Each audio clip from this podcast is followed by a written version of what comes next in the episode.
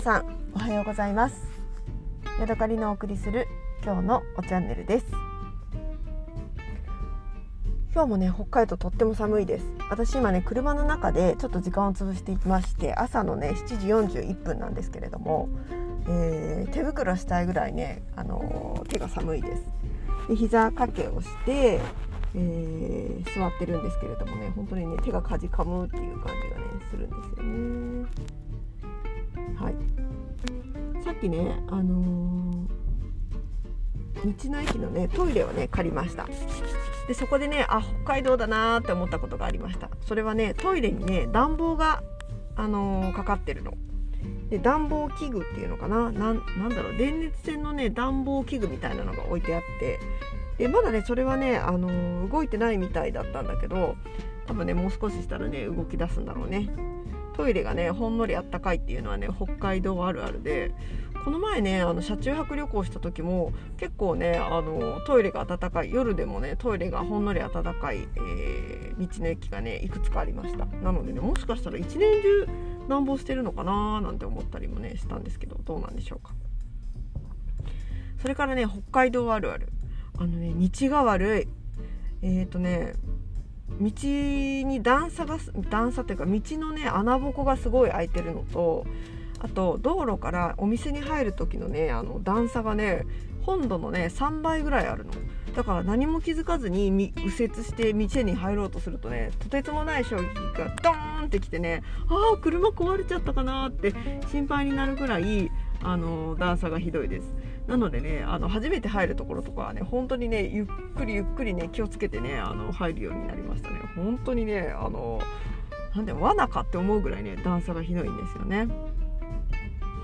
はい、それからね最近思ったのは、えー、ホームセンターに行ったらね漬物コーナーっていうのができていましてそこでねあの大量の漬物を作るための塩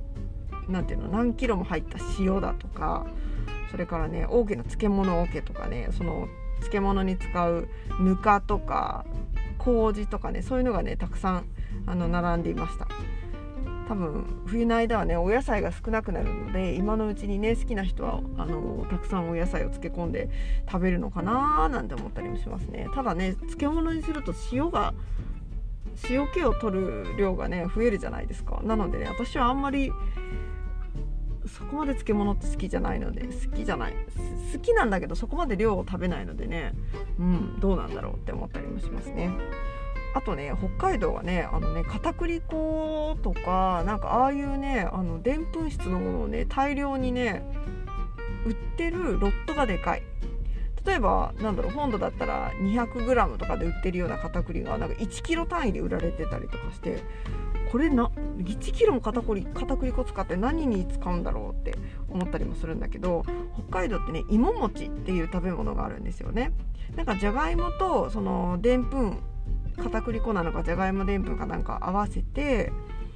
でそれを揚げ焼きにしてそこになんかあのみたらしのタレみたいなね甘辛いタレをかけて食べるっていう芋餅っていう食べ物が、まあ、おやつというかなんか軽食みたいなのであって、まあ、それに使うのかなって思うんだけどそれにしてもね1キロ単位で片栗粉が売られてるってすごいよね。うん、その他はね何だろうな結構ねあのやっぱりジンギスカン食べるからかラム肉がねあのスーパーでよく売られてますね。本土でもねすあのたま最近あのラム肉見かけるようにはなったんだけれどもそれよりもねやっぱりこっちの方はなんかいつもラム肉置いてあるよっていう感じがしますね。うん。他なんだろうな。私の行くスーパーはねすっごく海鮮物が海産物が豊富ですね。それは本当に北海道らしいなと思う。大きなねヒラメとかそれからホッケそれからニシンそういうのがね丸ごと1匹売られてるの。でニシンなんてニシンなんて本州にいた時なんか磨きニシンとかああいう感じでしかなんか記憶がないんだけれどもこっちはねニシンがね本当に取れたそのままのピカピカのニシンがね1匹2匹とかでね 2, 2匹で250円とかねほんと1匹100円200円は絶対しないレベルで売られてるね。あとホッケだね。ホッケは絶対開きしか見たことなかったのにあのホッケがね本当に生で取れてあホッケってこういう形してるんだっていうねあの何て言うのかなあのその生の姿が見られるのもねびっくりしましたね。最近はねあのサンマが売られています。5匹で398円とかねなかなか割と安めな感じでね売られていますね。それからねあのねエイ。スベとも呼ぶんこっちではカスベって言うんだけどエイはねあのエイが普通にあのいつも、ね、食材として並んでる。でねあの食べてみるとねすっごいふわふわであの、なんかエイって臭そうな感じがするんだけど全然別にそんなことはなくて本当にねただただ品質のいいタンパク質でございみたいな感じでねエイ食べるのもね結構気に入ってます。で大体私あの、甘辛い煮物にしちゃうんだけれどもそれをねあのー、コンフィみたいな油でこうゆっくり加熱して割とにんにく風味をつけるっていうのがね美味しいらしいので是非ねあの近々それやってみたいなって思ってますね。あとね北海道ってねすっごいたくさん栗が落ちてるこの前も栗の話したんだけれどもいろんなとこにね栗の木があってねあの結構拾ってる人もいるしあのそのまま野放しになってる栗もあるしただねすっごいねあのちっちゃいので剥くのがね大変。最近冷凍してから熱湯にかけてあの剥くといいよっていうのがあってやってみました。でね剥けるのもあるし剥けないのもあるっていう感じかな。やっぱりね小さいとねあのさっさと向けようが向けまいがね手間がかかることには変わりがないのでねこの前はねとうとうたくさん取れたから小さい栗はねもう嫌になってね庭にねポイしちゃいました。はいすいません。あとね意外だったのがフルーツが豊富。あんまりなんか私の中でね北海道ってフルーツっていう感じがしなかったんですよ。なんか青森とかだとりんごとかねなんかそういうイメージがあるんだけれども今ね結構北海道のフルーツはすごく豊かでぶどうがねすごいたくさんいろんな種類があるし、えーと、まだりんごがちょっと地元のものが出てきたかなぐらいなんだけれども、えーと、プルーンとかプラムも売ってるしうーんそうだねぶどうが今すごくねあのいろんな種類があります。旅路とかいうね聞いたことないぶどうとかもあってね面白いなと思って、えー、スーパーで見ています。意外とね高いのがまあ前も言ったけど野菜かな。今でもね大根は200円とかするしキャベツも200円とかしてる、うん、本州だとねなんか大根とかキャベツって100円ぐらいまで落ちてくるイメージなんだけど北海道はねそこまでね値下げしないですね。他にねあこの前見たことないものをね買いました。えっ、とねベル食品というところが出しているあのスープカレーの素っていうのがあってそれはねあのね拳大ぐらいのあの瓶に入ってました。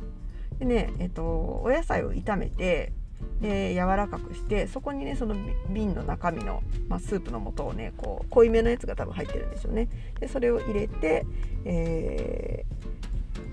熱してあとはなんか揚げたお野菜をのせれば完成みたいになってるやつですね。これはね本州で見たことなかったのでねちょっと近々作ってみたいなって思って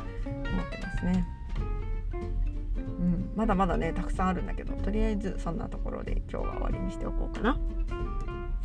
はい。えー、今日はここまでです。今日はねあそうそうお茶について話します。昨日ね、えー、寝る前に紅茶をね水出しにして寝ました。そしてね紅茶はねちょっと濃いめに出しました。なぜかというと,、えーとね、朝ねあの起きてミルクティーを飲みたいなって思ったんですね。なのでそのためにちょっと濃いめの紅茶を水出しにして寝ました。